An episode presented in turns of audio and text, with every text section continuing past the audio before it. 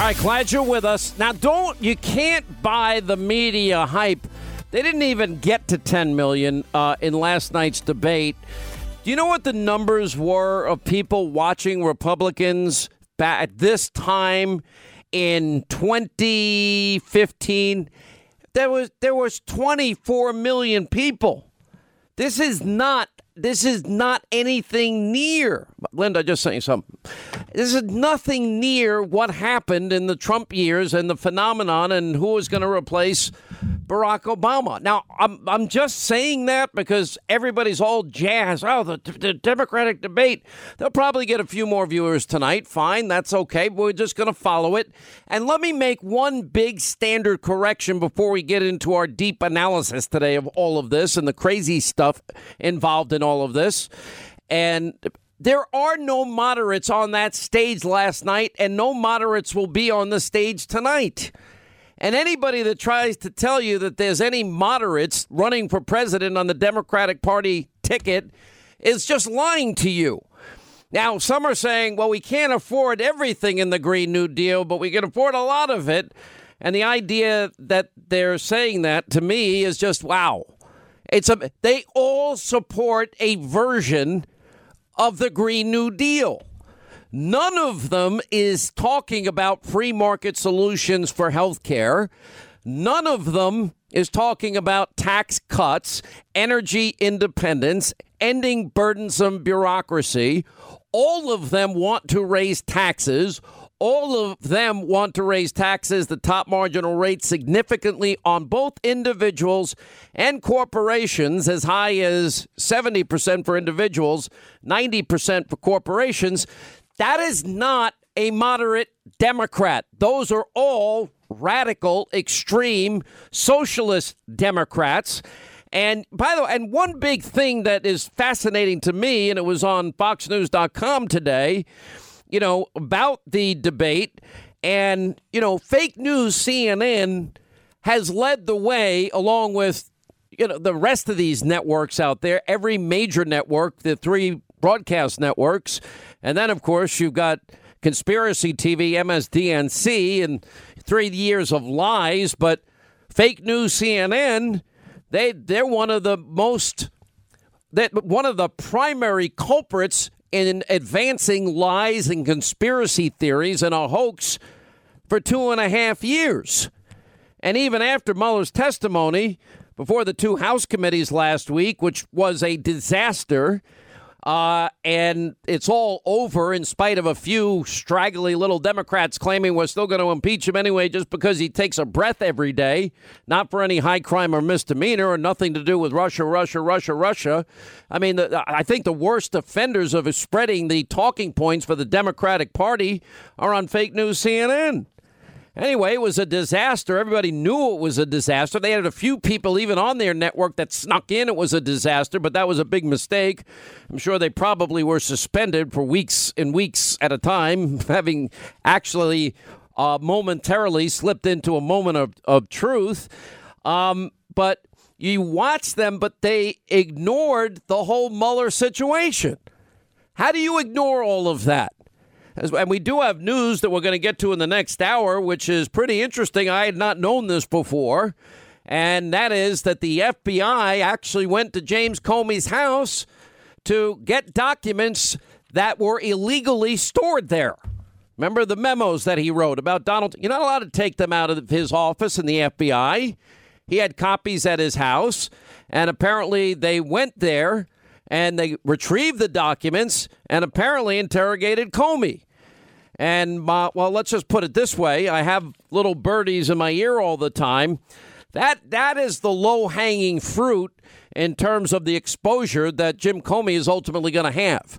Linda, you remember the first day I said it? I said, Jim, Jimbo, Mr. Comey, Mr. Super Patriot. Uh, you have the right to remain silent. I tweeted it out myself. And I suggest you invoke that right. And he's been out there bragging about setting up General Flynn. He's been out there saying, We don't spy, but we now know he signed three of the FISA applications. We know he was warned that the FISA warrants he was about to sign were not verified bought and paid for by Clinton, and of course, unverifiable because not even Steele stands behind them, and that Steele had an agenda. He was warned numerous times, at least two specific warnings that we know about. And then, of course, he signed them anyway. When you sign a FISA warrant, you're verifying that the information is true to the best of your ability. And you have verified and corroborated the veracity of what you have presented to the FISA court judges. But because this was all premeditated on his part, and because he had the warnings on his part, and even before he was fired, we learned in the last two weeks that after the after Donald Trump became president, the FBI actually had a spreadsheet and it examined Hillary's dirty Russian dossier, and they realized that 90% of, plus percent of it was false. And then they kept signing these these documents with the bulk of information being the FISA warrants. Anyway, um, CNN doesn't even touch this issue of Robert Mueller's testimony, largely ignored. Why? Because that was a disaster. Now, the analysis of all of this that I've been hearing ever since. Oh, before I get to that, can we play a flashback? Because with all the talk about Donald Trump, Donald Trump has done the city of Baltimore the biggest favor ever. Donald Trump has now focused attention on one of the worst, most violent cities in the country. And by the way, what's happening, we sent Lawrence Jones to Detroit. We showed some of that last night. I mean, Detroit has been decimated, just like Pelosi's own district in San Francisco is decimated. And you've got literally people shooting up heroin and dying in the streets, one mile from her house in one direction, one mile from her office in the other direction. And then they got a little problem because there are no facilities and they're just dumping needles all over the streets. We've shown you the video. And then, of course, they're urinating in public, defecating in public. And then, of course, when they defecate, they kind of leave the pile there. And the stench is overwhelming. And the feces is preventing anybody from ever wanting to go there. And the $30 million Speaker of the House in name only, well, hasn't had the wherewithal to go to her rich friends and her in her gated community a mile away from where all this is happening and say, hey, we need to build a facility to help the people out and give them a place to go to the bathroom and take a shower and, and maybe give them a little drug rehabilitation counseling. And while we're at it, we can feed them. She hasn't thought of that. But that's happening in Los Angeles. These encampments are getting bigger and bigger. But the, Donald Trump's a racist. Now, he played the mayor of Baltimore saying at the time about the rats and the vermin. We pointed out all the statistics about how it's the number one, you know, murder capital in the country. By the way, twice as many as Chicago. Who would have known? We pointed out they're losing population. By the way, all of these liberal cities are losing population because nobody wants to pay the confiscatory taxes in this. Anyway, then we heard uh, from Obama himself on what happened. Bernie Sanders said it's a third world country. Well, guess what? We just happened to find an audio tape of Elijah Cummings himself calling Baltimore a drug infested area from 1999. This morning, I left my community of Baltimore, a drug infested area, where a lot of the drugs that we're talking about today have already taken the lives of so many children. The same children that I watched all right, we, we get the point. It goes on. I don't have time. It's 2019. It's 20 years later. He call, he hasn't fixed the problem. Well, why do we keep electing the same liberal politicians that don't fix any problems? Because he hasn't done a single thing to the drug infested area that he's represented now for 24 years or whatever it happens to be at this particular time. I left my community of Baltimore, a drug infested area where a lot of drugs that we're talking about today have already taken the lives of so many children. All right, Linda wants to play the whole thing. Play the whole thing. Play it in his own words. This morning, I left my community of Baltimore, a drug infested area where a lot of the drugs that we're talking about today have already taken the lives of so many children. The same children that I watched 14 or 15 years ago as they grew up, now walking around like zombies. Oh, they're walking around like zombies. 20 years ago, He said exactly what Trump said just last week, but Trump's a racist. Bernie Sanders isn't a racist. Elijah Cummings isn't a racist. The mayor of Baltimore at the time that said talked about the rats wasn't a racist. Uh, mayor Pugh at the time. No, it's only Donald Trump. Donald Trump. This is now a phenomenon. People are leaving, and this dovetails perfectly into last night's disastrous debate. And I, I resent, I can't, I resent the hell out of people saying oh, last night was about the moderates versus the extremists. There's not a moderate in the Democratic Party today. They don't exist. They are non existent. And if you're talking about, well, I just, I, I want to pay for, for, for just a little less, does not make you a moderate. They all support higher taxes. They all support energy dependence. They all want and will create dependency. They all support a version of this insane new Green Deal. They all can't stand Donald Trump. The next election, which is going to be a tipping point for America election, this is going to be the biggest choice election in our lifetime. Now, either we're going to continue the progress of freedom and liberty and capitalism, or we're going to buy the lie of keep your doctor, keep your plan, and save money on steroids and human growth hormone to every aspect of the economy. They're all making crazy predictions about the end of the world and life as we know it. And, you know, we saw that last night. O'Rourke was saying, Beto Bozo, uh, I listen to the scientists. We don't have more than 10 years to get this right. Or the genius you know, the, the prep school mayor, Mayor Buttigieg, uh, who can't even manage his own city. Science tells us we have 12 years before we reach the horizon of catastrophe when it comes to our planet. Well, if we only have 10 or 12 years, I say let's screw it all. Let's all put our money in a pot and just keep throwing one big hell of a block party all nationwide, you know, long from sea to shining sea. You know, north to south, east to west. We'll spend in, 10 boss. years partying. Let's do it. I'm down. What, what, why are we going to bother if it's over in 10 years? There's no point. If it's really over, let's go out with the biggest party in the history of man. Now, if we knew when the when revelation was to occur. Now the Bible tells you uh, at what hour, what time no man knoweth but for the Father.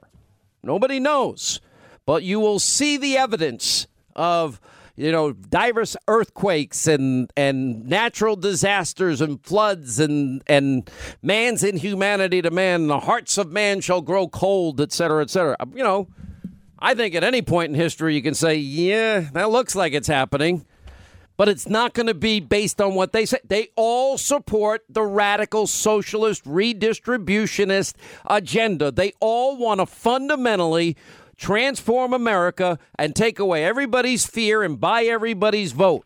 They will do the opposite of what we are now doing that is actually working. So, this idea that there's any moderates is one other big fat media lie after two and a half years of lying to us about Mueller. There's not a moderate up there. Name the moderate. Who was the moderate there? Because there were there wasn't one. By the way, the Fed uh, cut uh, interest rates by a quarter as the economy, well, which is good news for the economy, in my view. This Democratic, these Democratic hopefuls, there's not a moderate among them. Look at their Oh, you just come in for the candy. I understand. The, they look at their position on security of the borders. Look at their position on taxes. Look at their position on energy. Look at their positions on the new Green Deal. Look at their positions on foreign policy and reparations. It just goes on and on from there. If there is a winner last night and tonight, you can say in advance, it will be Donald Trump because America is seeing what the modern, extreme, radical Democratic Socialist Party looks like. You know, Elizabeth, we live in a country where the president is advancing environmental racism, economic racism, criminal justice racism, healthcare racism. Okay, hate Trump. That's that's part one. Whoever wins the nomination, you know, and, and Buttigieg is so whacked out. I mean, And I thought that Marianne Williamson was whacked out. You know, the psychic forces around Donald Trump. I'm like, okay, what's next? The seance? We're going to look into our little crystal ball and tell us what's happening in the future? Pete Buttigieg, the racial divide lives within me. Okay. Bernie Sanders, you know, he went after Claire, uh, Claire McCaskill using racial dog whistles. All right, we're going to break down everything. And, uh, but just understand this. They're not moderates versus the radicals. This is the radicals versus the more radicals. All right, glad you're with us. 25 now till the top of the hour. Um, Governor Mike Huckabee just announced he might be abandoning his support for Donald Trump. He just tweeted it out. He said, I might abandon my support of at real Donald Trump and go with Marianne Williamson. He said, I've already lit a candle, stoked a crystal, gotten a yoga pose, taken deep breaths, chanted out loud, and I'm I feel I'm feeling real love right now. She's got the groove. I swear, Kylie showed that to me. I'm like, this is the funniest thing I've read all day. Ah, it's it is funny. Um, you know, uh, what's interesting is uh, as you look, it's not. There is. This is not about moderates in the Democratic Party. There are no moderates in the Democratic Party. There is not a single moderate on that stage. There's not a single moderate among the 2020 presidential hopefuls, not one. And when you look at the, let's look at the ratings. Back in at this time, Republican debates with the 17, Donald Trump will remind you he was always in the middle because he was always on top in the polls. But at that time, it was 24 million people, and people were interested, and people were captivated by the fact that we've got to get out from under what, uh, if anything, it's the it was the moderate socialism that was perpetrated on the American people by Biden and Obama. In retrospect, there's nothing Obama did for the economy, Biden did for the economy that ended up working out well for we the people. Spreading the wealth around, and you didn't build that, is not an economic philosophy that encourages investment and the building of factories and manufacturing centers. You know, Donald Trump is talking to business and saying, why are you going to build your factory out of the country? What laws, what burdensome regulation is preventing you from building your factories here? And then he'd eliminate such laws and burdens and regulations to allow the factories to be built. Now, the results speak for themselves. Uh, most of you that listen to this program, you know the statistics of Biden Obama. I won't repeat them, but we have 7 million new jobs that have been created in two and a half years. Whoever is the Democratic nominee is going to have to answer that question. There are 7 million fewer people on food stamps compared to the 13 million added by Biden and Obama and their socialist policies. Uh, there are millions of Americans out of poverty thanks to the Trump economic boom. I think the Fed's cutting uh, the rate by a quarter today. That's that's a good break for the economy and for the president. The president's been all over the Fed for the fact that they keep raising interest rates, something they never did to Biden and Obama. They just kept cutting them, and still it didn't help their economy. And you know, I don't blame the Trump campaign for claiming after last night that the debate winner was Donald Trump. Because if, if you're going to double down on Biden Obama stupid that we know doesn't work, I don't think people's memories are actually that short. And uh, you know, look at where they want. Let's let's just take it issue by issue on taxes. They all want redistribution at a higher level. They think that you're undertaxed, not overtaxed, and they take it to an extreme level depending which candidate it is, but it's somewhere around the 70% mark for uh, raising taxes, top marginal rates. Maybe it's 40% in some cases, maybe it's 50 or 60. 90% for corporations. Well, corporations don't pay taxes, people pay taxes, and corporations usually pass on the costs of any new cost of production or tax onto the consumer. That's just the facts. And on immigration, okay, well, they want illegal immigrants to have what? Health care? Who's going to pay for the health care? You're going to pay for the health care. We'll get to the immigration issue in a second. Most of the candidates want some major form of reparations. Okay? That is hundreds and hundreds of billions of dollars that they're talking about on that issue. And if we look at the issues, for example, on foreign policy, it scares the living daylights out of me. And even, you know, sleepy, creepy, crazy Uncle Joe, they, they support some version of the new Green Deal. So if that's their agenda, you know, whatever they say, they think that they, historically, people would say a little bit they go a little right or left, depending which party, and then race back to the middle for a general election. There's no racing off of the new Green Deal because you'll definitely lose your base.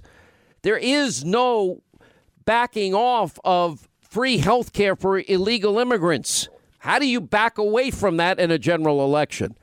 You know, look at, for example, uh, Beto Bozo, Jim Crow and suppression is alive and well in every aspect of the economy and in the country. So you got Bezo, Bozo, Beto O'Rourke basically saying that America is a racist country. Americans are not racist. There are racists within the country. Nobody likes them.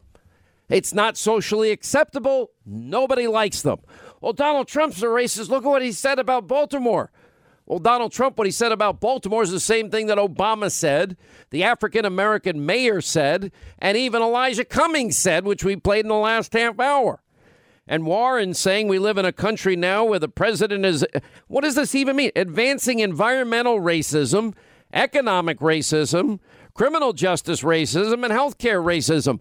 Well, the fact that it's the best employment situation in America since 1969, and the people that was so disproportionately negatively impacted by the Biden Obama economic policies, the fact that we now have record low unemployment for African Americans, Hispanic Americans, Asian Americans, women in the workplace, youth unemployment.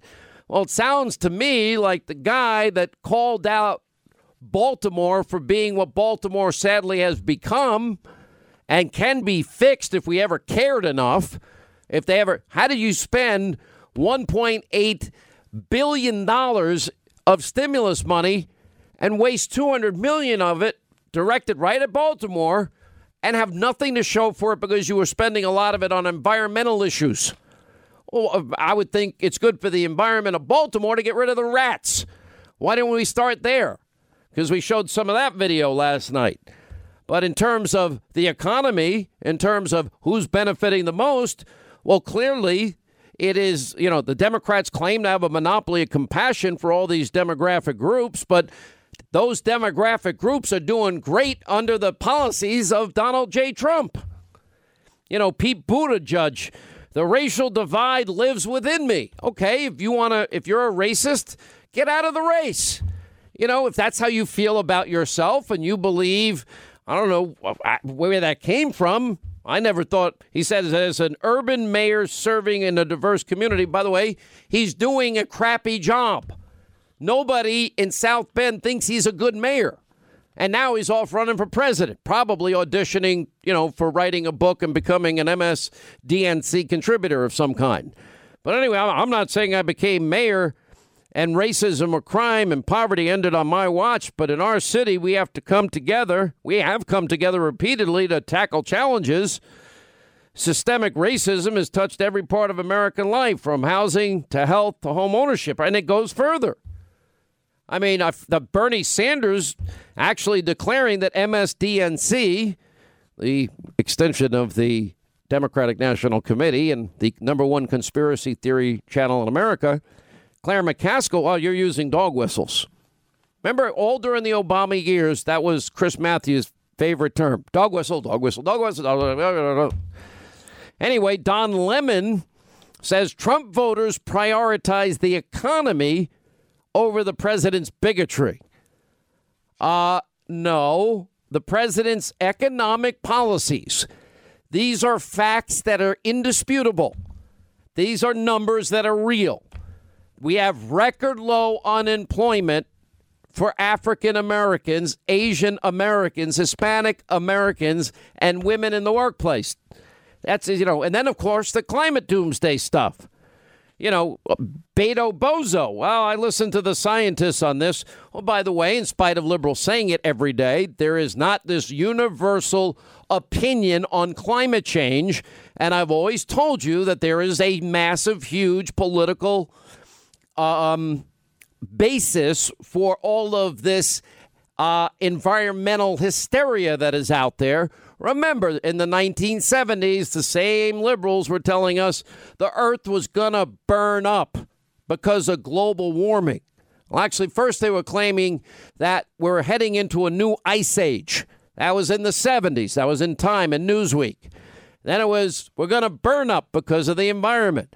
Then it just became a generic climate change for any, because well, we started having record cold years when it was supposed to be hot, record hot years when it was supposed to be cold, and they just said, all right, we'll come up with a generic term, climate change, but it's all rooted in a political philosophy and ideology, which is that we, man on this earth, that we're raping and pillaging the planet for profit, and we're destroying all of our natural resources like trees. Well, trees happen to be a renewable resource. We have more natural gas, clean burning gas. You know, natural gas can actually be used to run your combustion engine. Amazing, with just slight modifications, not expensive. And they want to retrofit every single home in America. And then Comrade de Blasio saying, well, we, we can't build buildings with metal and steel. Oh, Comrade de Blasio has agreed, apparently, to come on Hannity, the TV show. I know. By the way, smart move on his part to come on. And I'll give him a lot of time. We'll have a good time. Um, because the rest of these people that I've invited on, they didn't have the courage to say yes. So I'll be nicer to de Blasio. I'll ask him tough questions, but uh, I have a lot of questions for de Blasio. I mean, a real lot of questions. I hope he comes. Uh, or, or Mayor Pete, science tells us we have 12 years. Well, if, if Beto Bozo says 10 years to get it right, and Ocasio Cortez says 10 years, and Buttigieg says 12 years. They're debating the two year period themselves when we're doomed. Why don't we just have one big party and why don't we all just celebrate life uh, as we know it because it's all about to come to a crashing halt? You know, and then Ryan um, uh, and Sanders, Tim Ryan from Ohio, they're fighting over climate change solution. You don't have to yell at me. And then you have, you know, Marianne Williamson, who, according to all accounts, I'll use this. Well, people are complaining about the Drudge Report poll. The Drudge Report poll was right every time during the during the Republican nominating process. All right, so we'll put that off to the side. But all right, let's look at Google trending. Well, the number one most searched candidate last night was Marianne Williams. Number two was Crazy Bernie. Number three, Elizabeth Warren. Number four, Mayor Pete. I don't even know half these other people, the rest of them. And I follow politics at a pretty close level every day. Uh, but Williamson is talking about the dark psychic forces of Donald Trump. This is part of the dark underbelly of American society.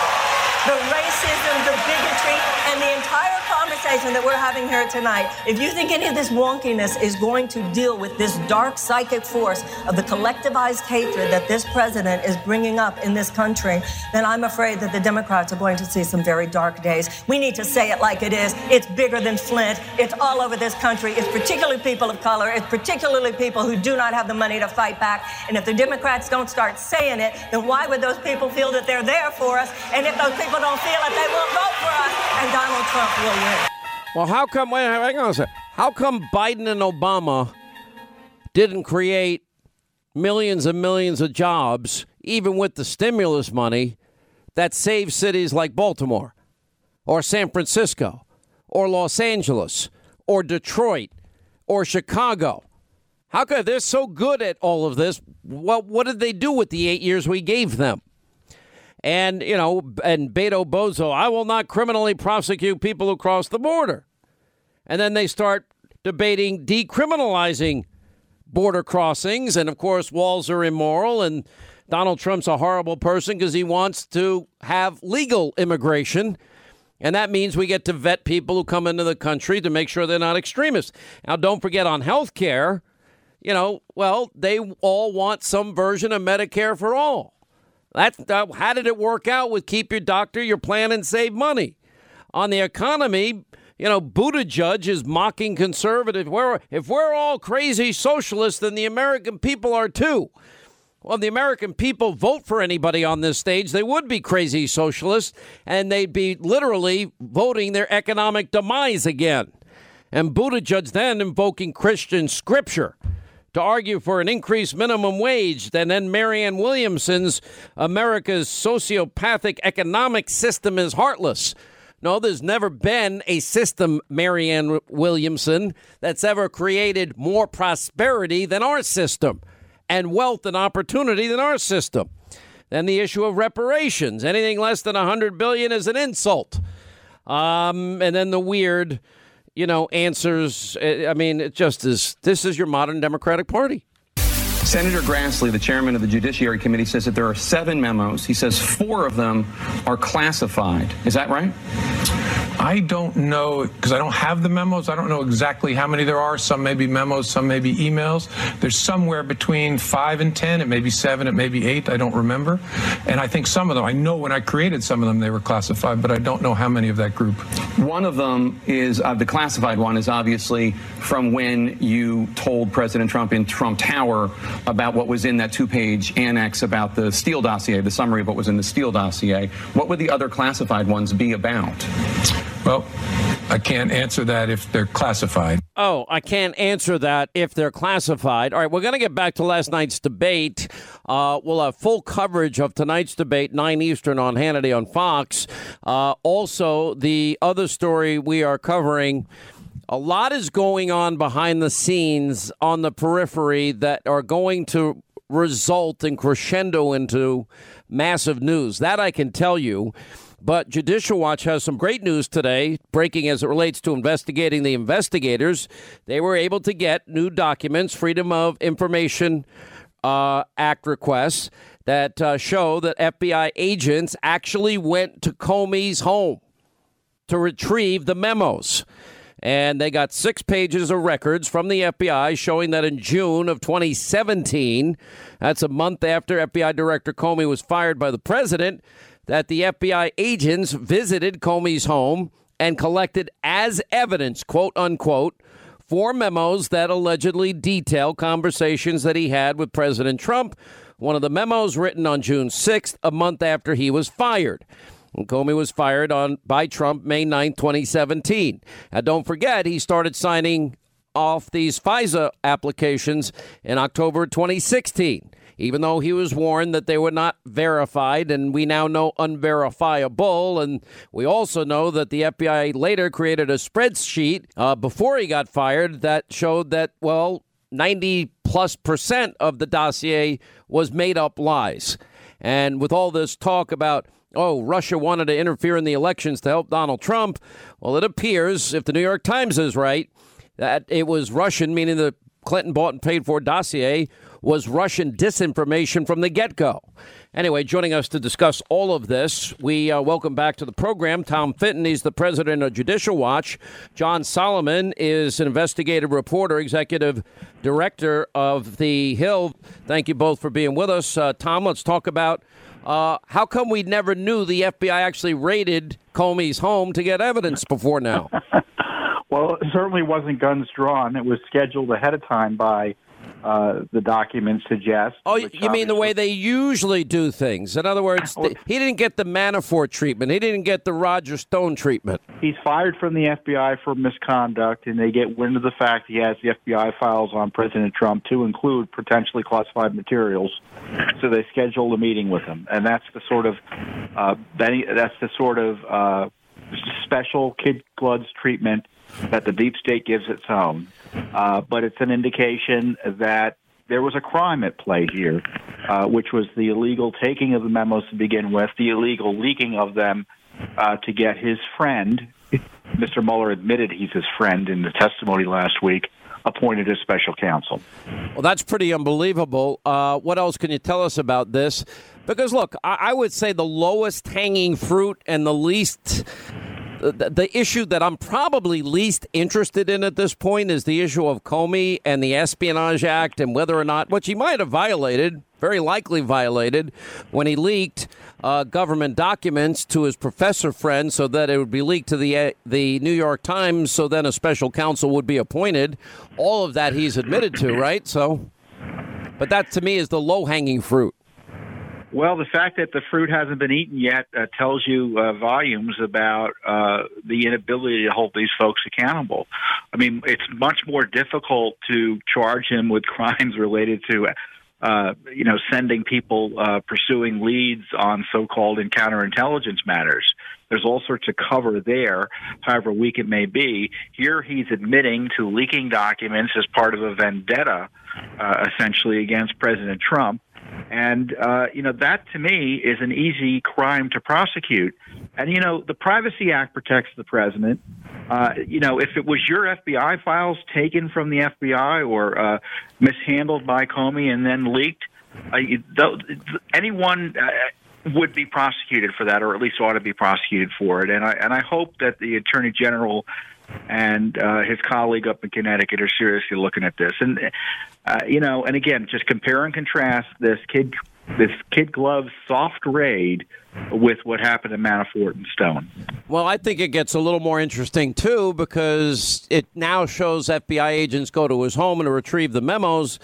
That means that in many ways, probably there's been more of an investigation, uh, John Solomon, into Jim Comey than anybody knows, uh, because he does have questions to ask. How many times he was warned that the dossier was unverified? How many times was he warned that Hillary paid for it? How many times was he warned that Christopher Steele had an agenda against Donald Trump? Uh, why did he sign the first FISA application if, in fact, he knew all of those things uh, were out there? And we now know that Christopher Steele doesn't stand behind his own dossier, but again, he signed it anyway. So, it, you know, where do you think the investigation re- in regards to Comey is at this particular time, if there even is one?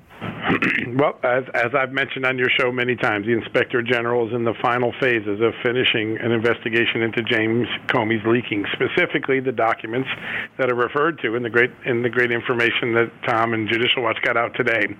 Uh, I believe that investigation is now complete. I believe it will be very harsh on uh, James Comey's conduct. Uh, you won't hear the level of self righteousness from Comey after this report comes out that you might have heard in his tweets before. Uh, I think that there will be some disappointment among conservatives about the decision of the Justice Department whether to pursue criminal charges.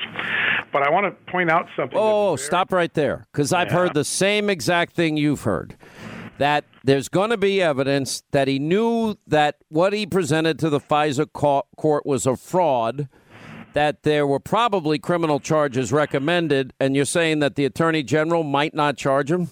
I think that is a likely outcome of what's going to happen. But I want to point out something that Tom's great documents today don't have, and I think it's a sign of the potential exposure that James Comey still has going forward. If you look at the interview the FBI agent did in conjunction with this, there is nowhere in there where Comey tells the FBI agent, "Hey, I didn't just take these to my house and you're retrieving them. I forwarded them on to other people, including one who leaked it to the media and, and some to my lawyers."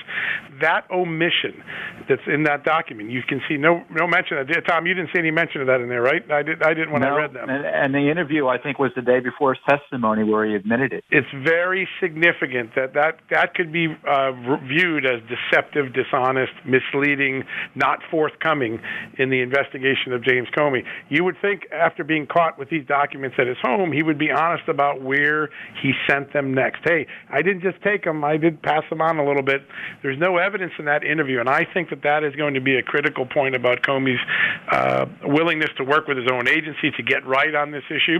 And I think in the IG report, when it comes out, that sort of behavior is going to be highlighted as unbecoming of a former director of the FBI. So I think, Tom, great job on these documents. They really give us insight, and I think think they also are a roadmap to the potential liabilities that James Comey has, both in the court of public opinion and maybe one day in the court of law. You know, and quickly, Sean, we can, it's difficult to overstate how important this document leak was. Illegal violation of the president's uh, civil rights and, and is, uh, uh, is maybe subject to criminal prosecution if justice is being served.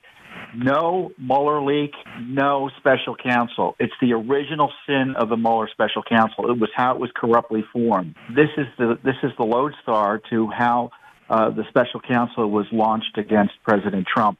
This illegal leak of the documents. Well, I'm all right, so, but there's other vulnerabilities here as well for Comey. I mean, let's go back to what I was just mentioning. All right, well, and and that's he knew that what he presented and what he signed off as verified. He knew that it was not verified. We now know it was unverifiable. So is he going to be held accountable for what has to be now premeditated fraud perpetrated on a FISA court to obtain a warrant not only to spy on Carter Page and deny him his civil liberties and constitutional rights, uh, but also was an attempt to spy, in spite of him saying we don't spy. Yes, he did, uh, on the opposition party candidate. And then, of course, lied to Donald Trump in January 2017 when he said it's unverified and salacious. Is he still vulnerable legally there? In other words, is there is there more exposure on that side? Misusing your misusing your position and disseminating and uh, uh, using classified uh, classified information and using classified authorities for political purposes is a crime. And uh, that is kind of the key issue, I think, that ought to be the subject of investigation by Durham. People like Strzok, Page, Comey, McCabe, Brennan, people like that uh, it's if their decision was uh, to spy on Trump and target his campaign, uh, that the, the dossier was merely pretextual and was an anti-Trump effort, uh, then then that's a crime. And you know, to me, this leak shows you that he was willing to go there. The mendacious ways in which he handled these files, sensitive and classified, Privacy Act protected FBI files of President Trump. Is it any surprise, or is it hard to to stretch one's mind to think that maybe? uh, he did something similarly illegal in targeting him uh, when he was. Uh, Stay FBI right there. I. I want to ask John his thoughts on the exposure on specifically that issue and what other exposure might exist. Right, as we continue, Tom Fitton of Judicial Watch, John Solomon, Executive Vice President, investigative reporter at The Hill. Uh, all right, so we were talking about the exposure. Number one, the FBI got the documents that never should have been in Comey's possession at his house. All right, you think he's going to get a pass on that. What about the exposure as it relates to the FISA applications that he signed, now knowing that they were unverifiable and then lying about it? Uh, does how much exposure does he have there, John Solomon, and what other exposure might he have criminally?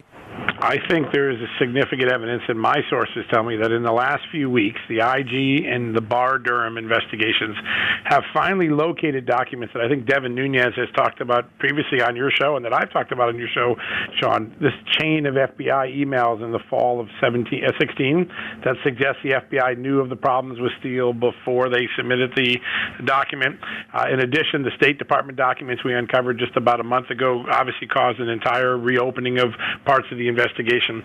I think if you look at what Barr may have done here, which is decline prosecution on a technical violation of handling uh, classified information in these memos, he may have made that decision because there may be a bigger issue at hand here, which is the FBI's conduct, and that would make a lot of sense. You don't bring a small case if you're building a bigger case, and so I think there'll be some disappointment among conservatives when they see how the IG investigation ended on Comey related to these memos.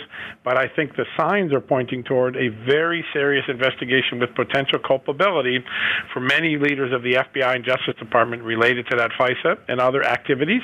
When are, when are we going to get the indictments if they're ever going to come? Because, you know, in my heart of hearts, all of these people that we have, and you've been a big part of exposing, and Tom's been a big part of it, and Greg and, and others, and so many others, Joe and, and Victoria, and I, the list goes on. How many of these people are going to pay the price? How many of these people are- going to be indicted, in your view? And when are we going to start seeing that? And how deep does this go into the Obama White House with Brennan, Clapper, and Loretta Lynch, and maybe Biden, Obama? What do they know? When did they? When did they know it? So I'm going to be the careful journalist that I'm trained to be, which is it's too early to make a prediction on that yet. And here's why: we don't even know all the facts yet. I think when declassification occurs, when the Barr and IG reports come out, when the Comey memo investigation comes out in a few weeks, we're going to know a lot more. We can make good assessments. I'll, I'll give one word of caution, which even goes to today's suggestion that there's not going to be prosecution of Comey on these memos. The Justice Department long has had a hard time prosecuting its own people. It's, it's just a difficult thing. They don't do it well. Uh, I think the threshold's got to be high. Now, there's a lot of evidence of wrongdoing in this case, but until we know all of it, it's hard to understand whether there's a prosecutive decision ahead or not. The first step is to watch and see if a grand jury is impaneled. If there is in Washington, then you know Barr is serious about pursuing criminal charges against those involved in the FISA. And what is your last thought, uh, Tom Fitton, Judicial Watch? Uh, we need justice uh, in all ways possible. Uh, and the idea that there would be findings of, as John suggests, criminal misconduct uh, by uh, the FBI Director Comey, and there'd be no prosecution would be affront to the rule of law, and and uh, just reaffirm that there are two sets of rules for the deep state. No, it's going to guarantee that it'll happen again because there are no consequences ever. That's what it'll That's do. That's right. Hillary gets off, and then Comey gets off, and it would be uh, extremely disappointing to uh, millions right. and millions of Americans. Thank you both. We'll have more on Hannity tonight. Also, we'll have reaction to part two of the crazy leftist New Green Deal Democrats debate tonight. Kamala crazy, creepy, sleepy Uncle Joe. We'll get to that. When we come back, we'll check in with Joe Concha about last night's debate. We'll get Bill O'Reilly's take, and uh, we'll get to your calls. 800 941 Sean is our number as we continue. But you are calling for up to $500 billion in financial assistance. What makes you qualified to determine how much is owed in reparations? Well, first of all, it's not $500 billion in financial assistance, it's $500 billion, 200 to $500 billion payment of a debt that is owed. That is what reparations is.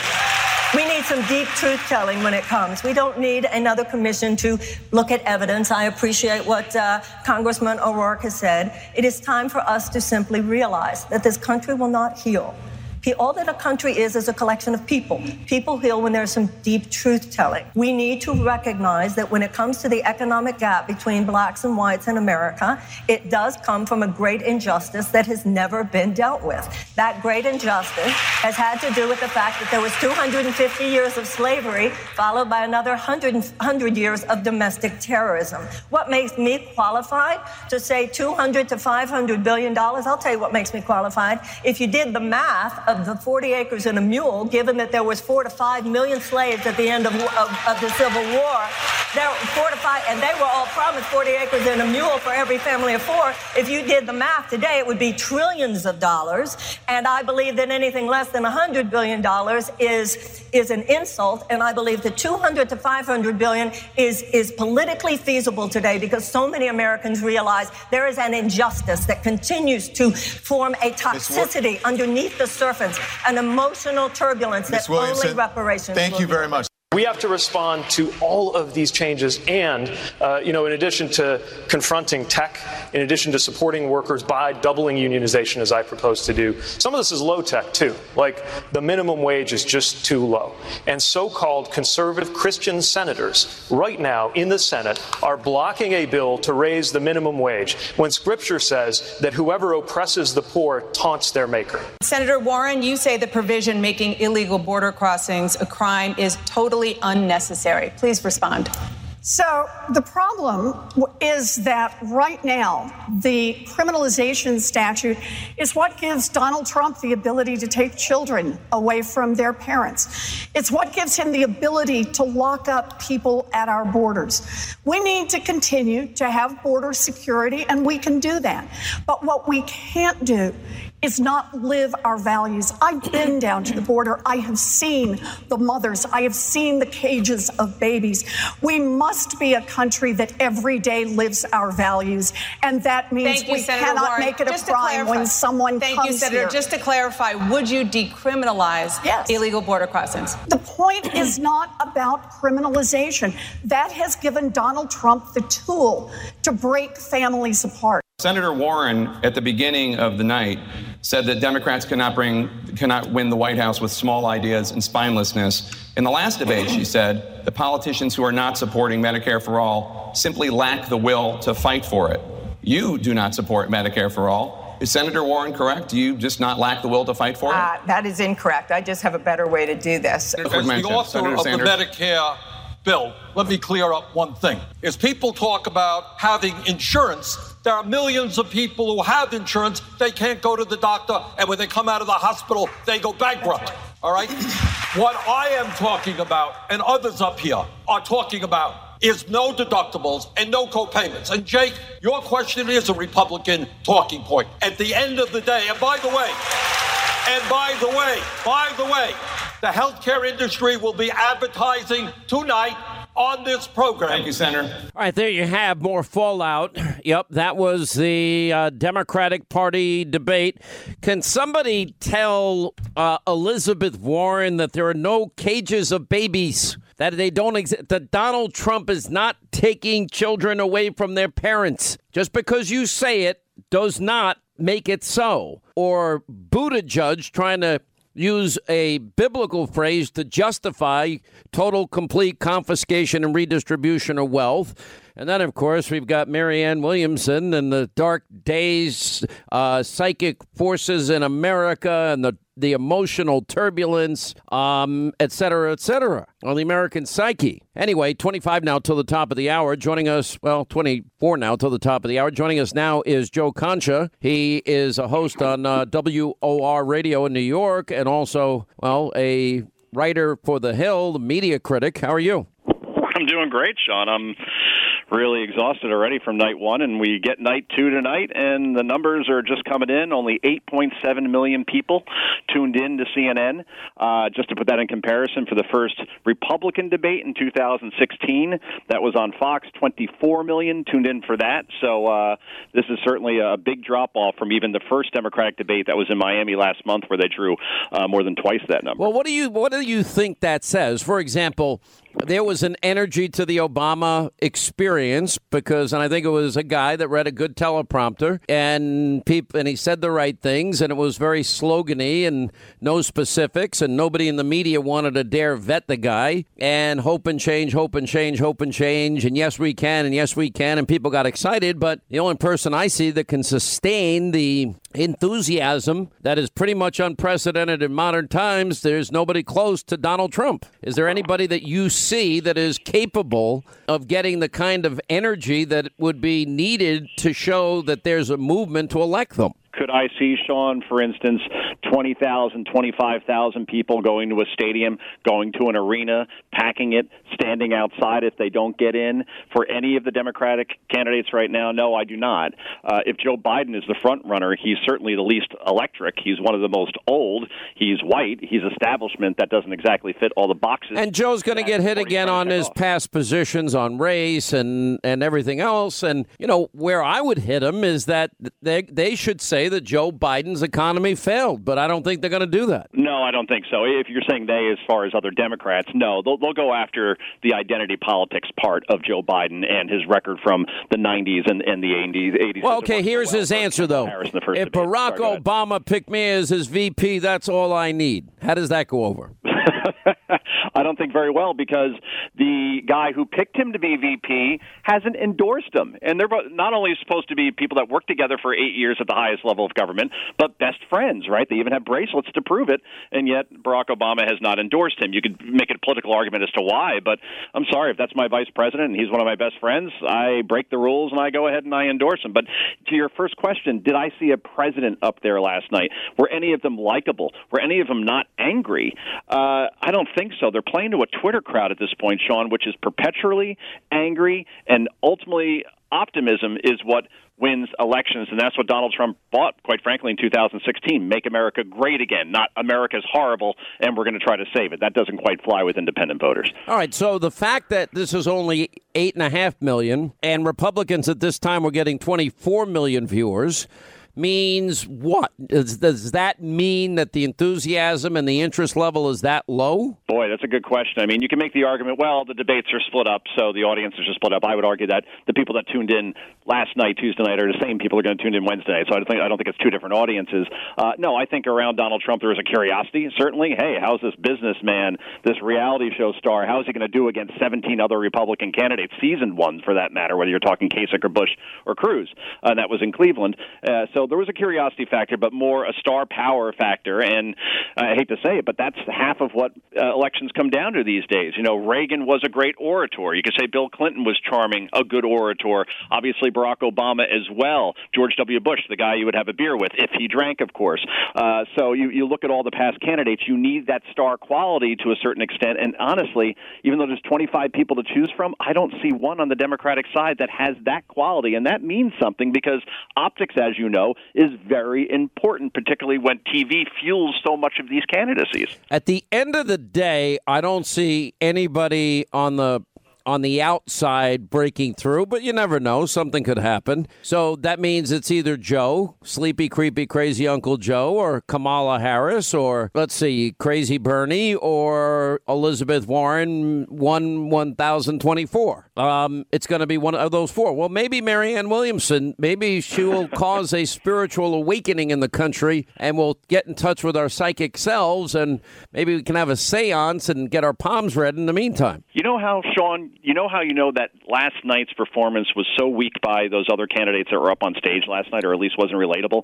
The fact that Marianne Williamson won the Drudge poll quite easily. Oh, they're Okay. claiming they're claiming well, that was rigged by by a bunch of right wingers.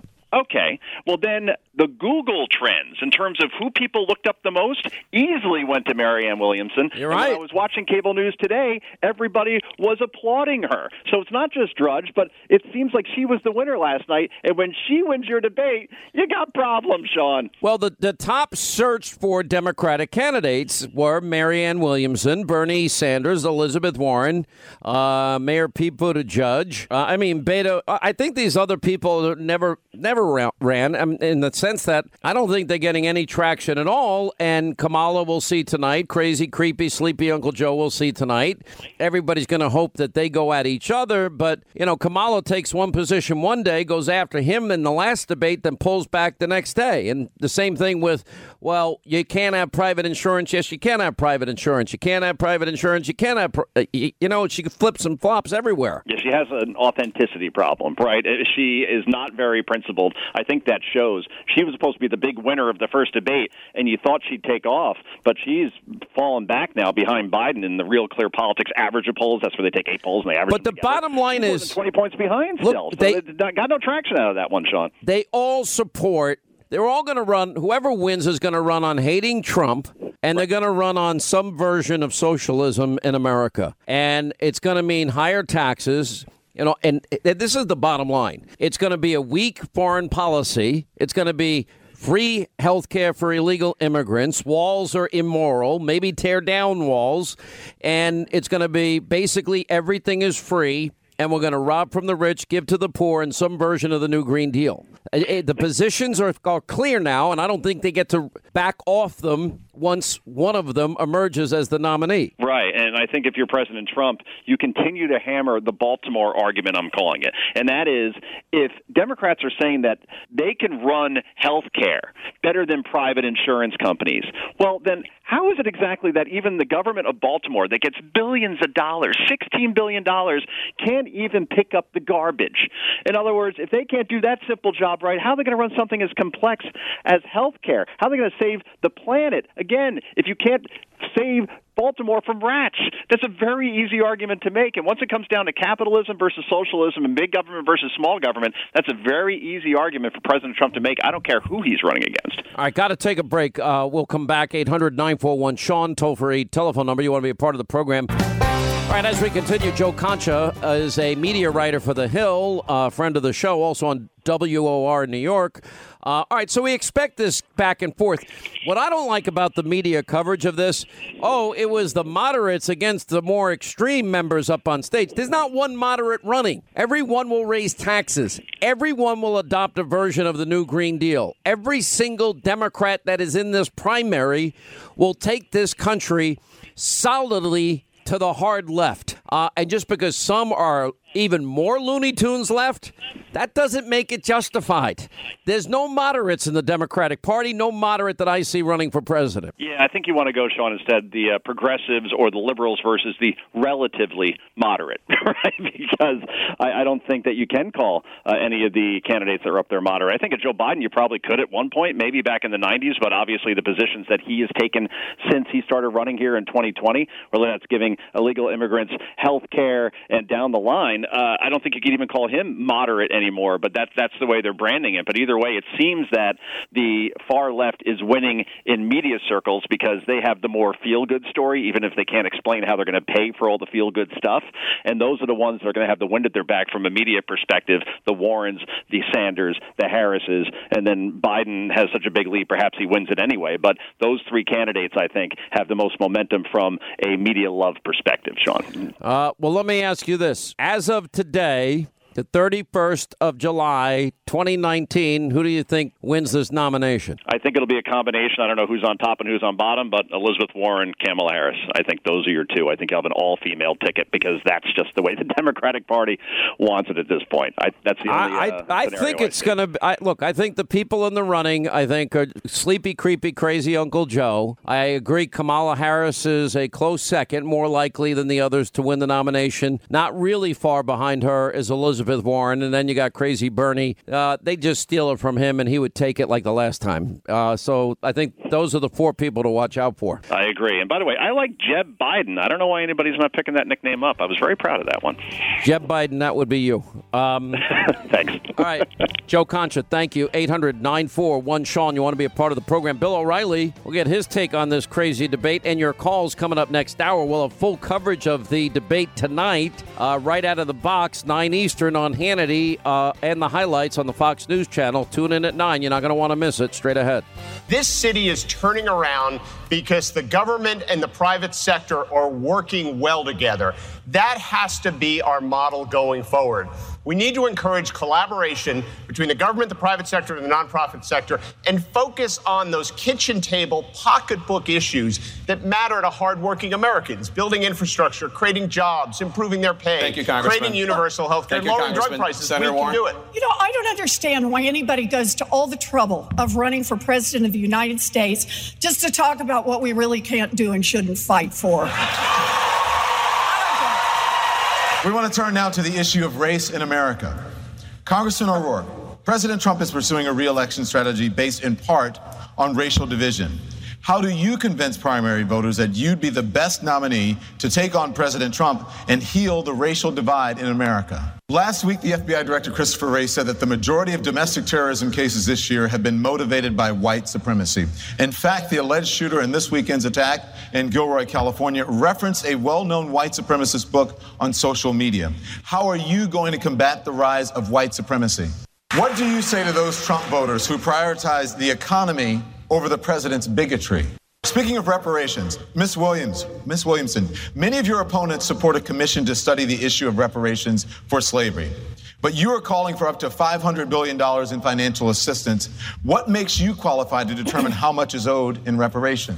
Senator Sanders, you don't think cash payments are the best way to address this issue. But according to a new Gallup poll, 73% of African Americans are in favor of cash payments to black Americans who are descendants of slaves. How do you respond to them? This is part of the dark underbelly of American society.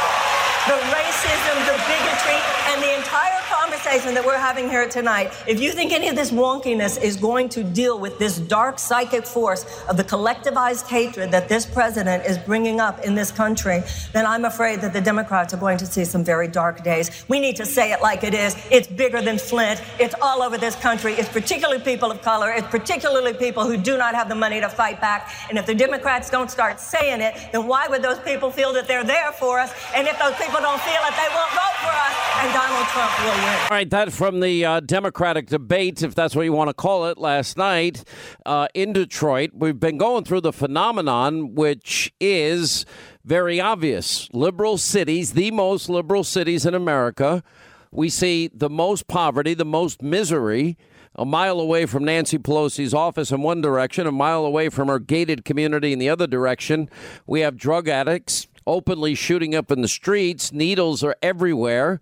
There's no place for the homeless and the drug addicts to go to the bathroom, so they're urinating and defecating right there in the street. Not particularly beautiful. Uh, then the encampments now in Los Angeles have gotten bigger. The president, well, we've been through all the statistics now on Baltimore, and none of them are any good, and the same with Detroit. Uh, but now, what has failed so miserably on the local level after decades and decades of liberal Democratic rule, well, now they want to institutionalize locally. If you listened last night, everything on the issues of race and reparations and taxes and 70% top marginal rates for individuals, 90% top rates for corporations, wealth taxes uh, that they want. Everything's going to be free, some version of the new Green, De- Green Deal, the climate doomsday that we heard last night. O'Rourke claiming that uh, Beto Bozo. Uh, I listened to the scientists on this. They're very clear. We don't have more than 10 years to get this right.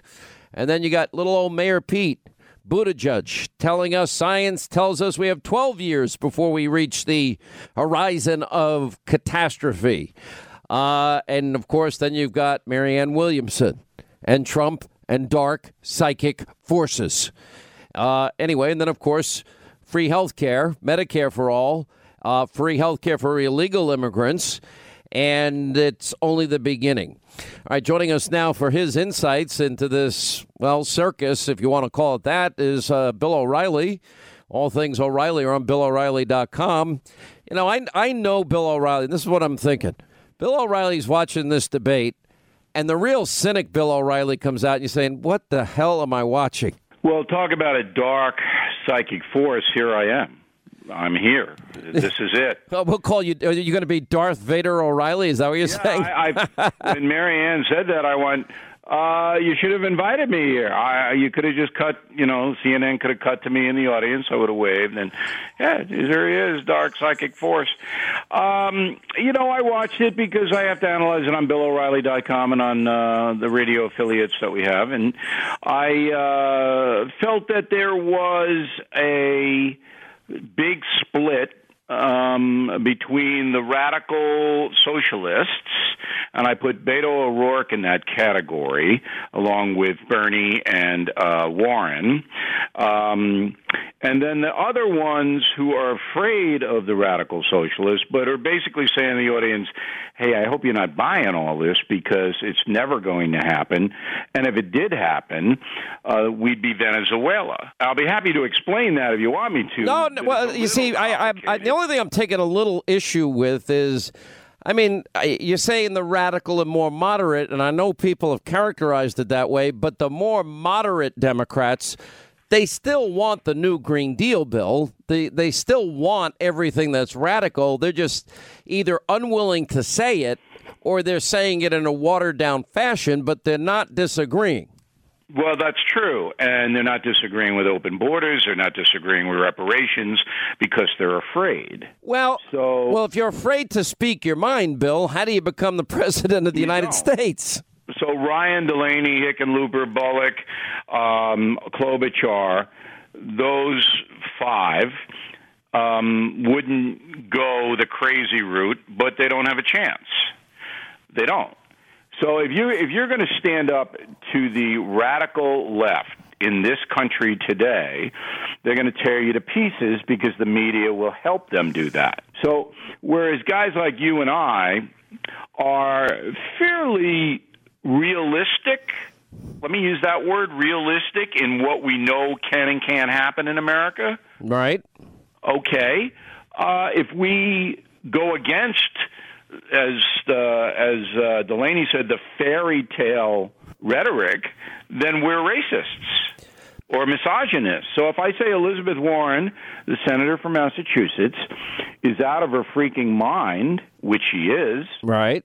I'm a misogynist, even though I can back up what I say when I would point out that if Miss Warren were elected president, she would attempt to have the federal government run the private economy. She would take over forcefully corporations. That's what you have in a socialist country. That's what Venezuela, Cuba, China, Vietnam, that's what they all do. They run the economy. So I'm going to point this out that A, that's unconstitutional. B, it will never happen. C, if it did happen, the American economy would collapse and there'd be violence in the streets. But if I said any of that and backed it up with historical facts, I'd be still be a misogynist. You know, look, th- th- but the thing is, is here's what I'm gonna. I'm trying to understand how they go get get around these facts. The economy that was Biden Obama is what it is, and eight years of failure. You can't you can't take away the fact that 13 million more Americans ended up on food stamps, 8 million more in poverty. Lowest labor participation rate since the 70s, worst recovery since the 40s, more debt than all 43 presidents combined, and the failure of Obamacare. On foreign policy, you've got, of course, the mullahs in Iran. They got $150 billion, and you try to bribe mullahs, and they got a horrible deal. So how do how do we bifurcate, separate those eight years with the two and a half years of success, the best employment situation since 1969, record low unemployment for every demographic group? How do you how do you argue against successful policies and failed policies?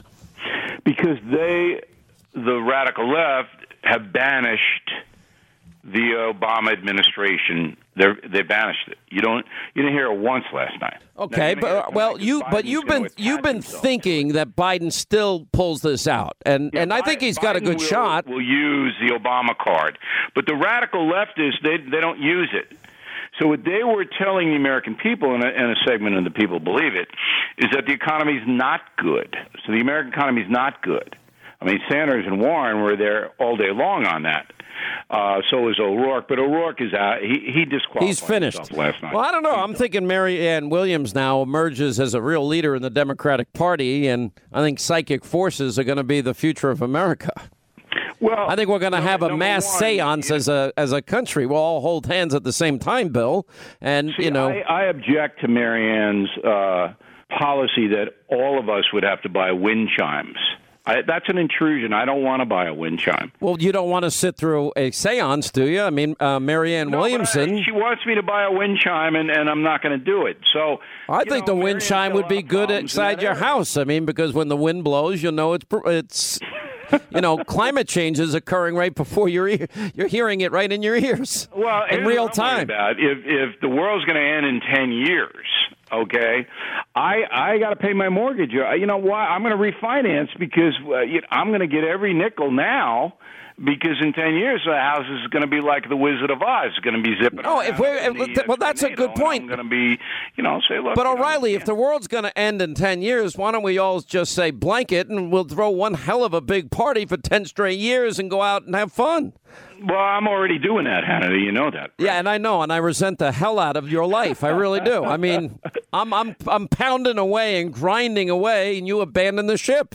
That's right. I'm I'm uh, I'm with Frankie Avalon and Annette Funicello on the beach, and, and that's what I'm doing. And, Oh. and Marianne uh, and and Beto and and Buttigieg, they all said, "Hey, you know why why break your back when the uh, oceans are going to overrun us in ten years?" Here's this. They all support some version of the Green New Deal. They all want higher taxes. They all want reparations. They all want leftist judges. They all want the old typical Democratic womb to the tomb, cradle to grave society where they're going to redistribute wealth. There's, there is no moderation that I see. So I, I kind of take Well, a little other- issue with that.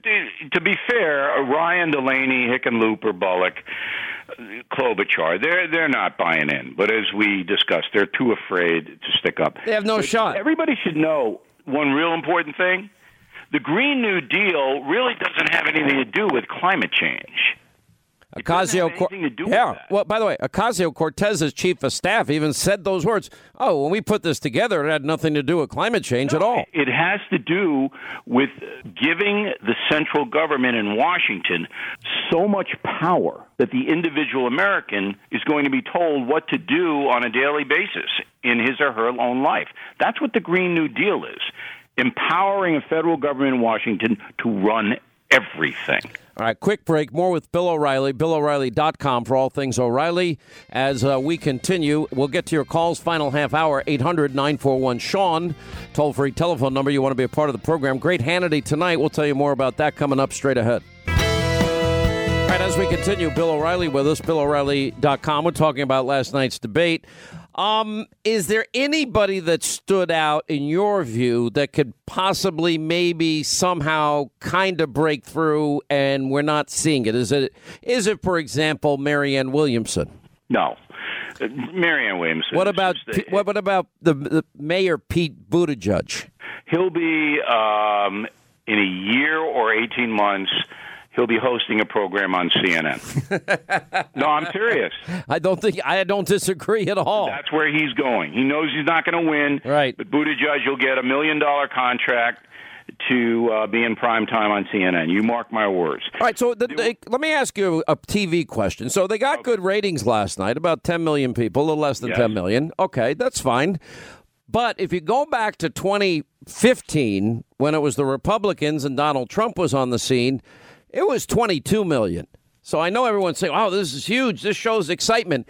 Is there anybody that you see that has a little bit of the Obama or Trump wow factor and the ability to draw big crowds?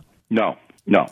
Trump can put 20,000 in an arena because he's entertaining and he's provocative. None of the Democratic candidates could come close to doing that. None of them. And you're standing by your prediction. It's going to be Joe. Yeah, watch Biden tonight. Okay. That's the drama tonight.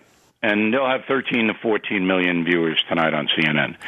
So somebody's going to go after him. I don't think it's going to be Senator Harris, but somebody's going to go after him and they're going to ram his tough on crime legislation that he championed in the 1990s down his throat. And the overarch is going to be you're a bad, evil white man, and you are responsible for uh, young blacks being in prison at a record rate. All right, I'll tell you what. I got to I got to roll. It's BillO'Reilly.com, and I know what. When is your birthday? Uh, coming up in September.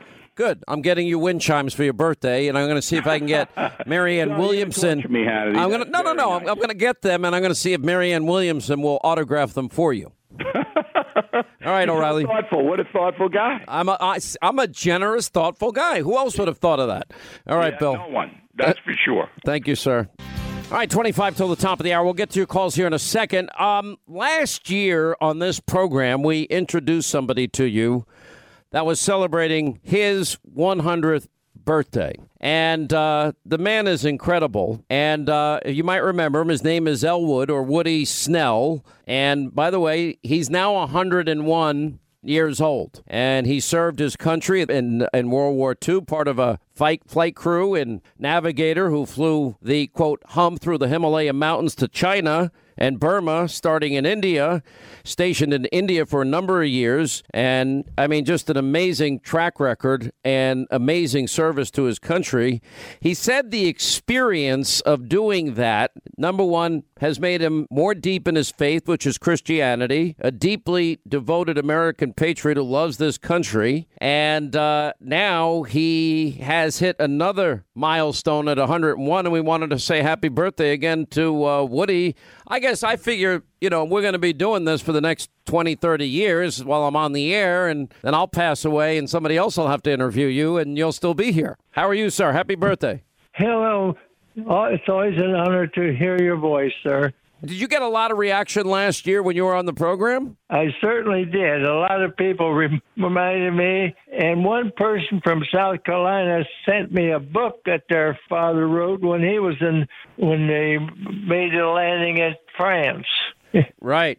And, And sla- and they sent it. Go ahead, sir. Go and ahead. He sent, and he sent it through you. So then your company sent it to me. The only trouble is I got macular degeneration and I'm legally blind. So I mm. had to give it to my grandson, and he re- he was reading it for me. You know why I like that? Because then I, I hope you at least listen to the TV show because I'm getting grayer, older, and fatter, and I'd rather you not see that anyway. So if you're listening to the TV show and not watching the TV show, uh, then I, that makes me feel better. Um, so what do you do every day? What's your average day like? I get up and and I stay with my son part of the time, and I stay with my daughter the the other part of the time. And so I get up, and after breakfast, I read. I have uh, books on tape, and I listen to a book or some. I have numerous books I read, and then I get on my son's treadmill and I exercise a little bit on it, and that's just about maybe. Then I go outside and sit in the sun when the warm the weather's warm. So, and and I go up to the Bonefish restaurant every Tuesday night, and I have a real good time up there. Well, I got to tell you, first of all, you're a great American hero. We just want to check in with you once every year, make sure you're doing okay. If you need anything from us, uh, thank you for your love of your country, your service to your country, and uh, we want to send you a little something for your birthday. And Linda's going to put that in the mail probably sometime in the next day or two, okay? And we Well, wanted to wish you a happy birthday. Thank you very much, John. Uh, you're a true American. I really love you. So. Oh, you're awesome. That makes me feel so good. God bless you. Thank you for who you are. And uh, I'm going to do everything possible in terms of fighting for the cause that you fought so hard for. My dad fought in World War II, and it's people like you that paid the real price. Thank you so much, sir. We stand on your shoulders. Thank you very much, John. I hope to hear from you next year again at when I'm 102. Well, I'm I'm pr- I'm thinking the next 30 years, and then when I pass away, we'll play tapes of the older versions, you know, of me interviewing you because you're going to still be around. Um, forget it. Well, I love you. You're the. Uh, thank you, sir. You're the best. Thank Uh, you. made my Thank day. you very much. All right. God bless you. Wow, what a hero. Uh, 800 941 Sean. So we have two interns uh, in the studio today. We have interns come in all the time, but we don't always put them on the air. But this is a special case. Well, I'm just going to use your first name because you guys are. Well, Peter, how old are you? You got to speak into the microphone. 11. 11. Jack, how old are you? 11 as well. All right, so you're going to intern with me. You've been shadowing me all day, and you've been at the radio show all day. Now, do, uh, do you like it? Is it different than you ever thought it would be? What do you think of it? Um, it's a very engaging atmosphere, and I also like there's A many very, wait posters. a minute, repeat that. and- yeah. A very engaging atmosphere. Okay. Yeah, it's an engaging atmosphere. Uh, and Pete, what do you, what do you say, Peter? I just think it's very cool and it's fun to see what happens behind the scenes. Yeah. Now, both of you have seen me do the TV show, right? All right. you- Yeah. and you're going to see it again tonight. And so, what's the difference from your perspective, radio and TV? Peter, we'll let you answer the first one. Um, I, I just, I don't know. I really don't know. You don't know. What do you think, Jack? Oh, What's I think the it would be the uh, very nice snacks that you got in the control room. Yeah, you Let's get start better food. Oh yeah. Oh yeah. Jeez, Peter. Aunt, Aunt Linda gives every kid like all the. I love the kids. She jacks them up on more sugar than they've ever had in their life. I'm sure their parents are going to love hearing this. Um, okay, so what do you think the difference is, Jack?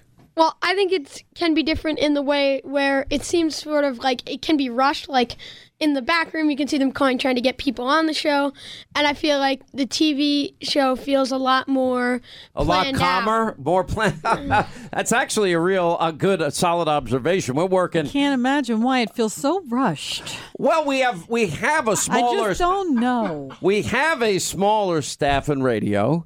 Um, all right, truth. Tell the truth. How many f bombs have you heard First from of all, Linda that is today? inappropriate. We Zero. heard Zero. We heard zero. They've been very careful. They've been very careful. yeah, careful. they've been very careful, except for the Howard Stern part. That. Oh, yeah, and that who part. said that? That was you. of no, course. that was you. Yeah. The talent. Um, well, let me ask you. Now, you both like Donald Trump. Um, I know. Why do you Yep. like Donald Trump? I like Donald Trump because I think he's doing a lot for this country, and I think he really cares about the average American versus the um, the other the leftists who don't really care about the average American. They're just doing whatever they can to. make a bigger government, raise taxes, that sort of thing. And you have been interested in politics, Jack, since you're how old? Probably like six or seven, long time. That's a little. That's not the average kid. I hate to say, I was a lot like that too. I mean, I'd be up. My parents would scream at me because I was listening to the radio late into the night. Uh, Peter, now you like politics. You follow politics, but you also like other things too. You're a quarterback. Uh, a really good quarterback. I've seen you throw. I've actually thrown the football with you. You got a you got a heck of an arm. Does Jack have as good an arm as you, or He's just, I wouldn't say for football, but he's a great hockey player. great hockey? You play ice hockey?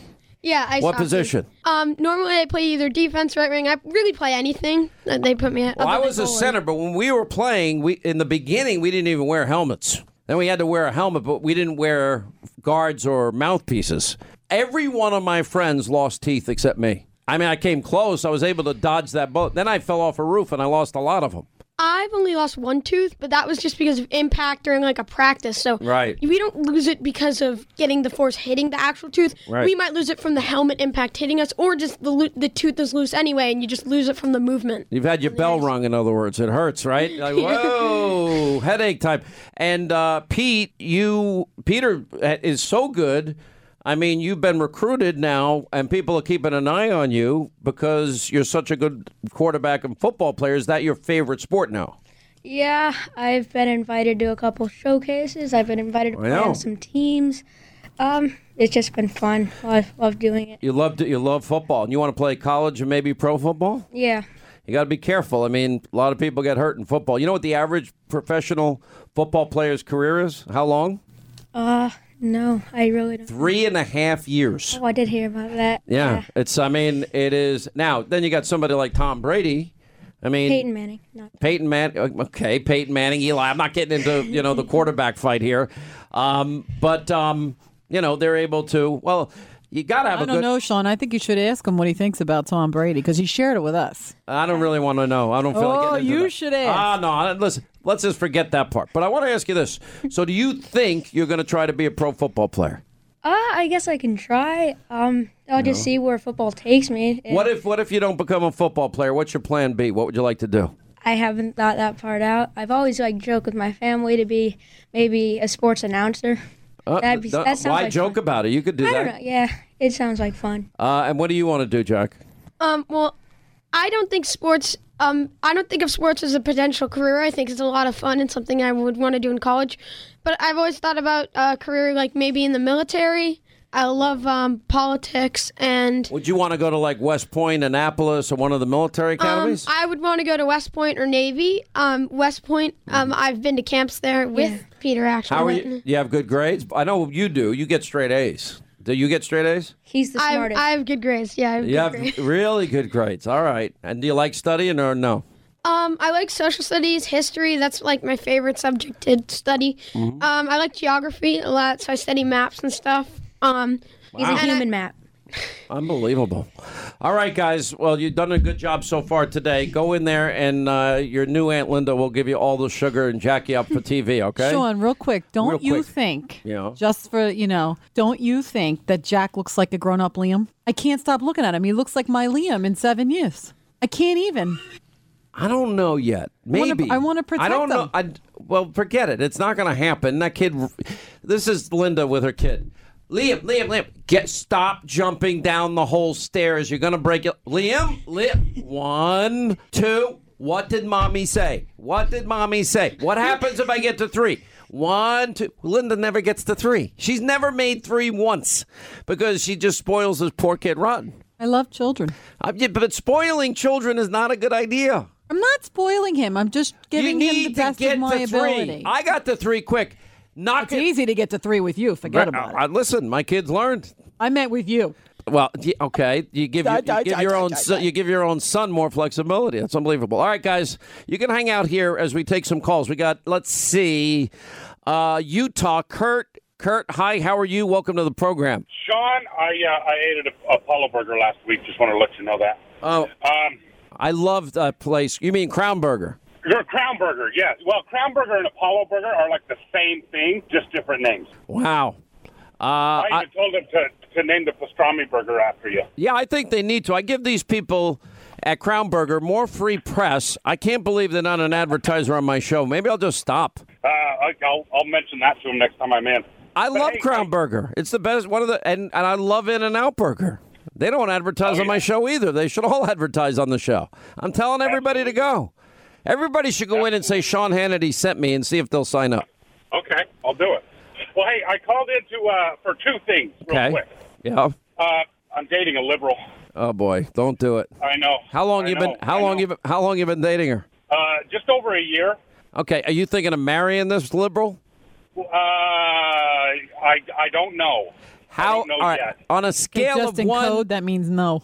On a scale of one to ten, crazy liberal, is she like a new Green Deal socialist, uh, redistribution status liberal, or No, I would say she's she's more of your moderate Democrat. there is there's no such thing as a moderate Democrat? Who did she vote for when Obama was running? She voted for Obama twice. Yeah, She voted for Hillary. uh, I believe she did. Any chance? Any chance she'll vote for Trump in 2020? No, because she's met Trump before, and she says she just doesn't like the way he talks. Okay, so here's your here's your dilemma, and I'm gonna I'm just telling you, I have seen people in the age of Trump lose friendships. I have seen there was there was a story about this the other day in one of the New York tabloids about how friendships are lost over Donald Trump. It's hilarious, but you got to think, you know, really seriously. What else? I would go over what matters to you the most, where your areas of agreement are and disagreement are, and if you're looking at life in this through this Pollyannish lens, um, it's probably not going to go the way you think. My advice to anybody who's contemplating marriage, but what the hell do I know? Nothing. Is look at the person's worst qualities and then ask yourself how much of that can you take. Bottom line is, you know, it's not just lovey dovey hugs, kisses, happy light and fantasies, sunshine, rainbows, and cotton candy. You know, when things get tough, is there that person going to be there in the bunker with you and share your values? Or are you going to be fighting every single solitary night for the next, you know, for the rest of your life? I'd rather not have the fighting part. Uh, but what do I know, right, Linda? Absolutely. All right, Hannity tonight, 9 Eastern, Fox News Channel. All right, we are loaded up. We are going to show every insane, crazy, nutty thing that the Democrats are and have been saying at these debates, and uh, it's out of control. We got also, yeah, did you know that the FBI raided former FBI Director Comey's house? Uh, we knew it. And we have all the details coming up tonight. Tom Fitton join us, John Solomon, Greg, Joe Concha, Lawrence Jones, Bernie Kerik, 9 Eastern, Hannity, Fox News. See you then, and we'll be back here tomorrow.